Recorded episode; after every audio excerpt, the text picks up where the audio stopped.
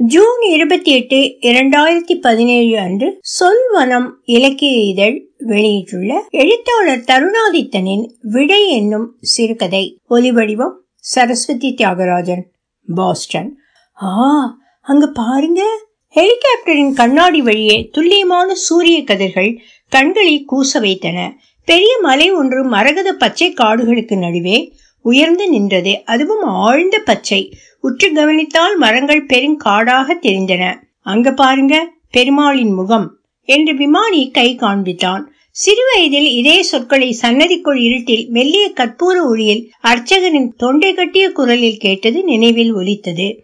மலைமுகட்டில் நீண்ட மூக்குடன் ஒரு முகம் மாதிரி இருந்தது. அதற்குள் சத்யா எல்லா பக்கமும் பறவை போல கழுத்தை திருப்பி எட்டி பார்த்து உற்சாகமாக அதோ பாருங்க பெருமாளுடைய உயர தூக்கிய கால் சொர்க்கத்தை அழுந்த கால் என்று அவனை தோழி பிடித்து இழுத்தாள். மலையில் ஒரு கருத்த சிகரம் மேகங்களுக்கு நடுவே உயர்ந்து மறைந்திருந்தது. அந்த சிகரத்துக்கு அருகில் மேகங்கள் சூழ்ந்திருக்க மழை பெய்து கொண்டிருந்தது. ஊழி முதல்வன் உருவம் போல் மெய் கருத்து சத்யா பாடினாள். மொபைலில் படம் எடுக்க கை தானாக சென்றது. போன் இல்லை என்பது மறுபடியும் நினைவுக்கு வந்தது. கிளம்பும் போதே வாங்கி வைத்துக் கொண்டு விட்டார்கள். விமானி கீழே பார்க்க சைகை செய்தான்.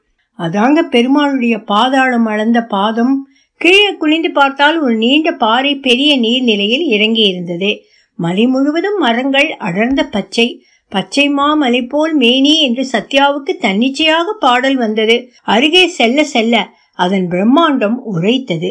ஹெலிகாப்டர் பெருமாளின் கைவிரல் அளவுக்கு கூட இல்லை. அது திருவிக்கிரமன் தீவு. வங்கக்கடலில் அந்தமான் தீவுகளுக்கு தெற்கே இருப்பது சுவாமி அங்கே ஆசிரமம் நடத்தி வருகிறார் அங்கே பெருமாளுக்கு திருவிக்கிரம பெருமாள் என்று திருநாமம். குருஜி வாமன சுவாமி. சுவாமியை பற்றி தெரிய வந்ததே தற்செயல். புத்தாண்டு கொண்டாட்டத்துக்காக ரஜினியின் பன்னாட்டு நிறுவன தலைவர் வீட்டுக்கு அழைத்திருந்தார். அவர் வீட்டில் உள்ளே சுவற்றில் அந்த படம் இருந்தது. வரைந்த இயற்கை காட்சி போல இருந்த திருவிக்கமன் மலையின் படம். கீழே சொர்க்கமும் இங்கே நரகமும் இங்கே என்று எழுதி சிரித்த முகத்துடன் ஒரு சாமியார் முகமும் இருந்தது. சத்யாதான் அதை கவனித்து விசாரித்தாள். அங்க போய் பாருங்க. வாமன சுவாமியின் தத்துவம் மிக அரிதானது. திருவிக்கிரமன் தீவு எல்லோரும் வாழ்க்கையில் பெற வேண்டிய அனுபவம். என்றார். அவங்க வெப்சைட் இருக்குதா?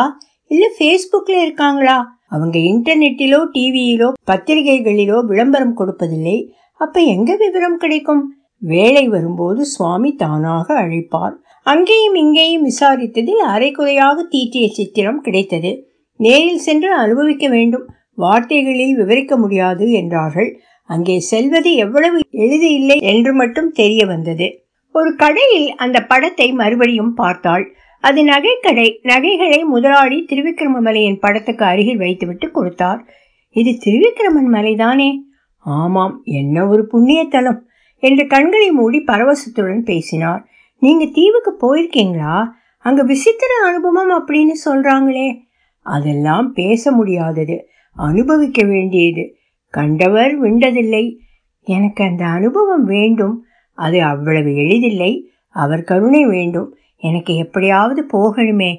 நீங்க தான் ஒரு வழி சொல்ல வேண்டும். அது அவர் இச்சை இருந்தால்தான் நடக்கும். அது எல்லோருக்கும் கிடைக்காது. சத்யா விடுவதாக இல்லை. கடைசியில் அவர் ஒரு மொபைல் எண் கொடுத்தார். இதுக்கு ஃபோன் செய்தால் தகவல் கிடைக்குமா? எங்கே இருக்குது தீவு? அம்மா வேலை வந்தால் எல்லாம் தானாக நடக்கும். அதுவரை தினமும் நூற்றி எட்டு முறை ஸ்வர்க்கமும் நரகமும் இங்கே என்று சொல்லிவிட்டு இந்த எண்ணுக்கு அந்த மந்திரத்தையே வாட்ஸ்அப்பில் அனுப்புங்கள். அருள் இருந்தால் தகவல் வரும். சத்யா அன்றைக்கே ஆரம்பித்தாள். ஒரு வாரம் ஆயிற்று. எந்த பதிலும் வரவில்லை. அவளுக்கு யாராவது அவளுடைய மெசேஜை பார்க்கிறார்களா என்று சந்தேகமாக இருந்தது. கிட்டத்தட்ட மூன்று வாரங்கள் ஆன பிறகு முதல் பதில் வந்தது. ஒரு மண்டலம் மந்திர விரதம் இருந்தால் சுவாமி அழைக்கக்கூடும். சத்யா தீவிரமாக தொடர்ந்தாள். தினமும் மந்திரத்தை உச்சரித்து மெசேஜ் அனுப்பினாள். இறுதியில் அவளுக்கு திருவிக்ரம மலை சுவாமியின் படம் பதிலாக வந்தது. அதுவே பெரிய சாதனை என்று சத்யா மகிழ்ந்தாள். தொடர்ந்து செய்து கொண்டிருந்தால் ஒரு நாள் அழைப்பு வந்தது. பயணத்துக்கு மனதளவில் தயாராகி வர வேண்டுமாம். அதற்கு சில வினாக்கள் அனுப்பி இருந்தார்கள். மனமானவர்களாக இருந்தால் இரண்டு பேருமாக வருவது நல்லதாம். இருவரும் அந்த கேள்விகளை பற்றி தனித்தனியாக சிந்திக்க வேண்டுமாம். வினாக்கள் வந்தன.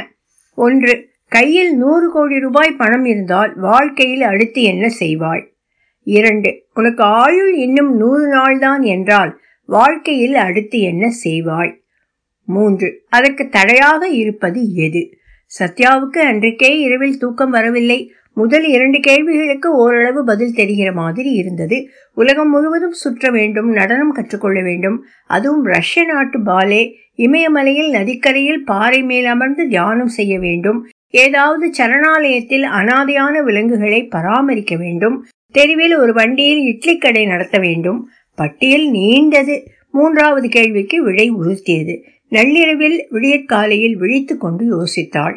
அந்தமான் தீவுகளில் போர்ட் பிளேருக்கு விமானம் அங்கிருந்து ஹெலிகாப்டரில் தீவுக்கு பயணம். ரஜினி கூட கடைசியில் அவனுடைய அலுவலக வேலையை ஒரு வாரத்துக்கு விட்டுவிட்டு வந்துவிட்டான். அதுவும் அங்கே மொபைல் லேப்டாப் எதுவும் உபயோகிக்க முடியாது என்று தெரிந்த பிறகும் அவன் ஏதோ சுற்றுலா பயணம் மாதிரி வந்திருந்தான். காலை ஐந்து மணிக்கு சென்னை விமான நிலையத்தில் காத்திருந்தார்கள்.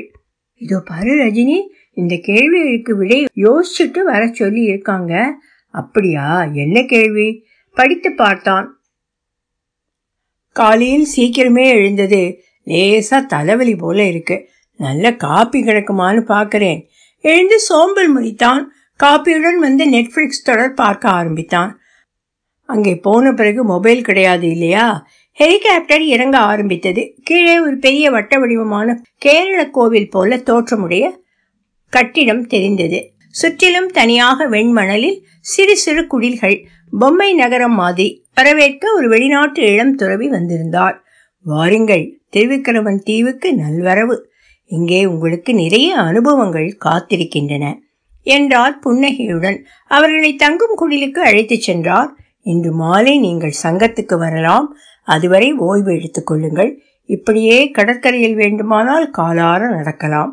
அறை சுத்தமாக வசதியாக இருந்தது. அறையில் வெட்டிவேர் மாதிரி ஒரு மூலிகை வாசம். துறவி ஒரு பக்கம் இருந்த தண்ணீர் பானையை காண்பித்தார்.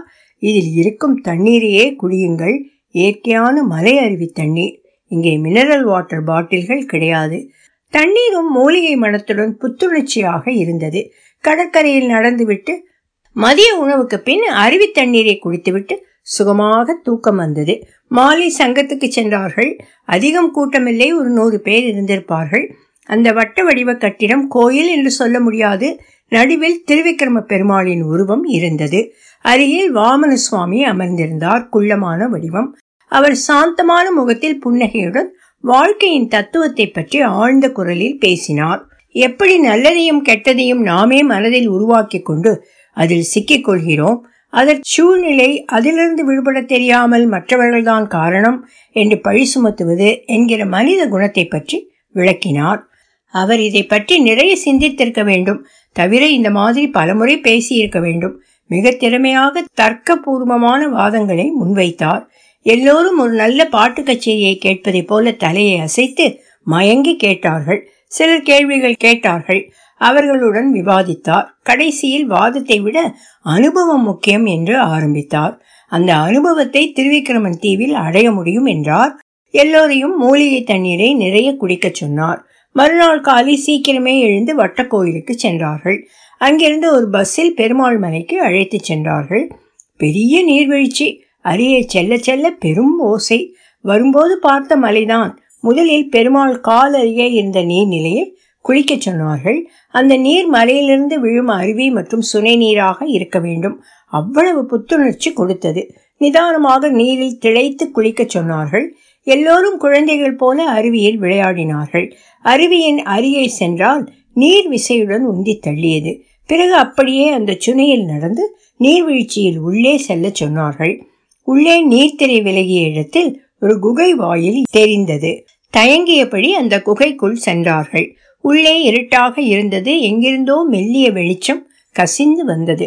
அருவியின் ஓசை உருவமற்று கேட்டது. முதலில் குகை குறுகலாக இருந்தாலும் செல்ல செல்ல விரிந்தது. சற்று உள்ளே சென்ற பின் ஒரு பெரிய கூடம் மாதிரியான இடம் வந்தது. அங்கே சூரிய கதிர்கள் ஒரு சில இடங்களில் விழுந்து ஒரு மாய உலகத்தையே உருவாக்கின.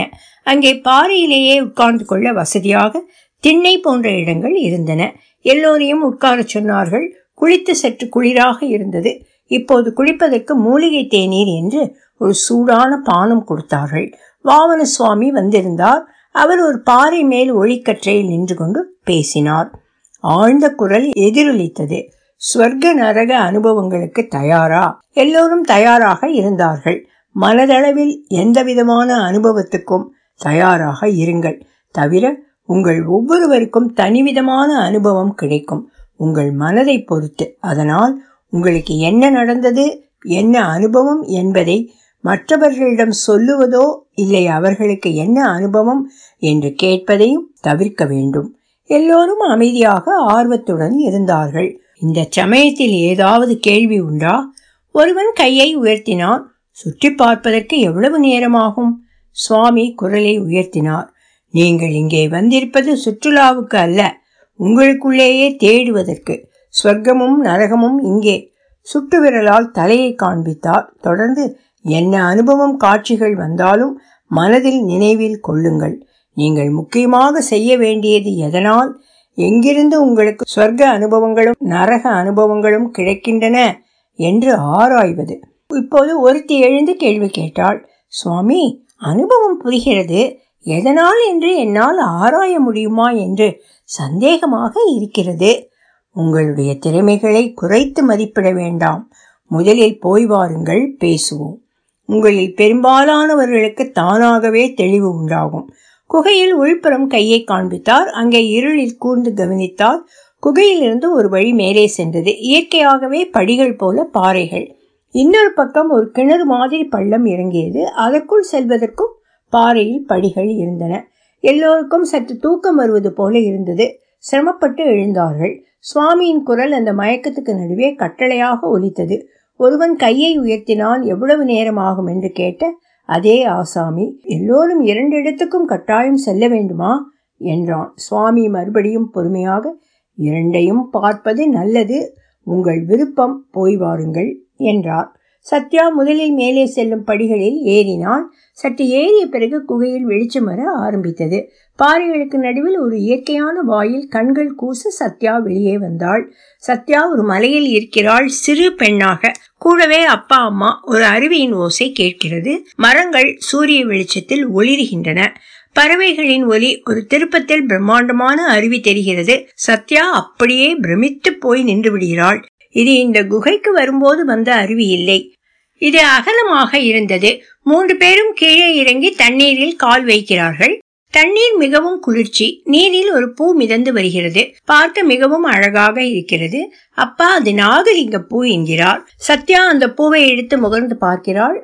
அபூர்வமான மனம். மூன்று பேரும் கரையில் அமர்ந்து கொள்கிறார்கள். சத்யா சாப்பிடலாமா? என்று கேட்கிறாள். அம்மா அதுக்குள்ள என்ன பசி? போய் விளையாடு என்கிறாள். அப்பா பாவம் அவளுக்கு பசி.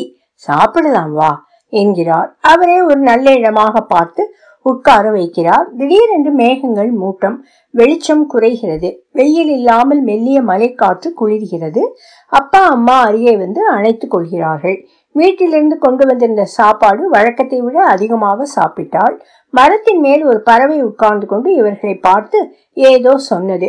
பாதி சாப்பிடும் போதே சத்யாவுக்கு தூக்கம் வந்து விடுகிறது. அப்பாவின் மடியில் தலை வைத்து தூங்குகிறாள். பிறகு அப்பா எழுப்புகிறார். சத்யா வா வீட்டுக்கு போகலாமா? சத்யா சிழுங்குகிறாள். நாம இங்கேயே இருக்கலாமா?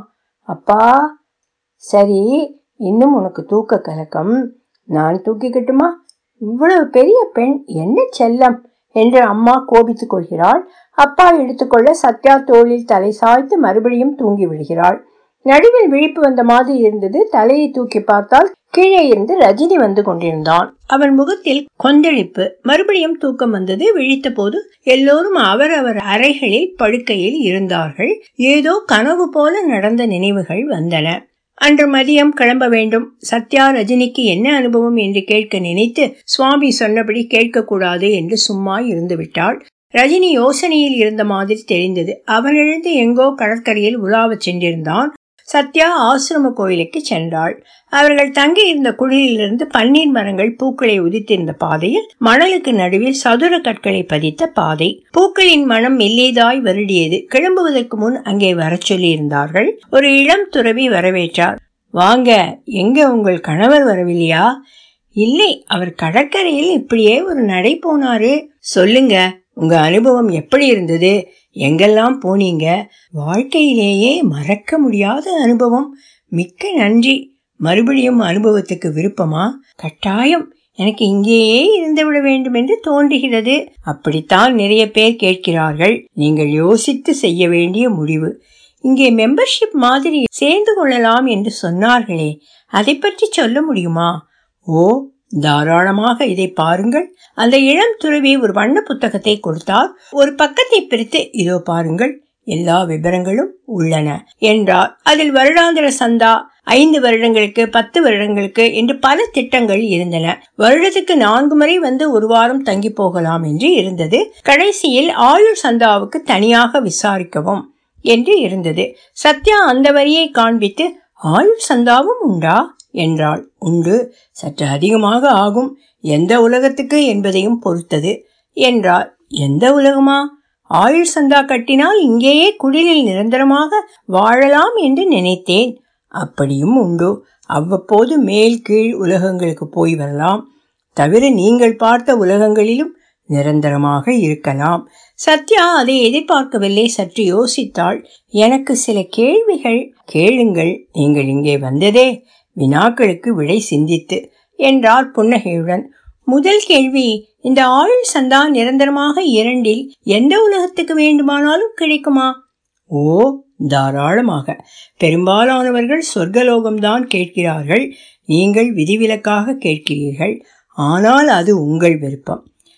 இரண்டாவது கேள்வி கணவன் மனைவியில் ஒருவருக்கு மட்டும் ஆயுள் சந்தா கட்டலாமா? இப்போது அந்த துறவி சற்று தயங்கினார். வழக்கமாக இருவருமாக சேர்ந்து ஆயுள் சந்தா கட்டுவார்கள். உங்கள் விருப்பம் சற்று விசித்திரமாக இருக்கிறது. இன்னொரு விசித்திரம் இன்றைக்கு இப்படி கேட்பது இரண்டாவது நபர். சரி உங்கள் பெயர் என்ன? யாருக்கு சந்தா வேண்டும்?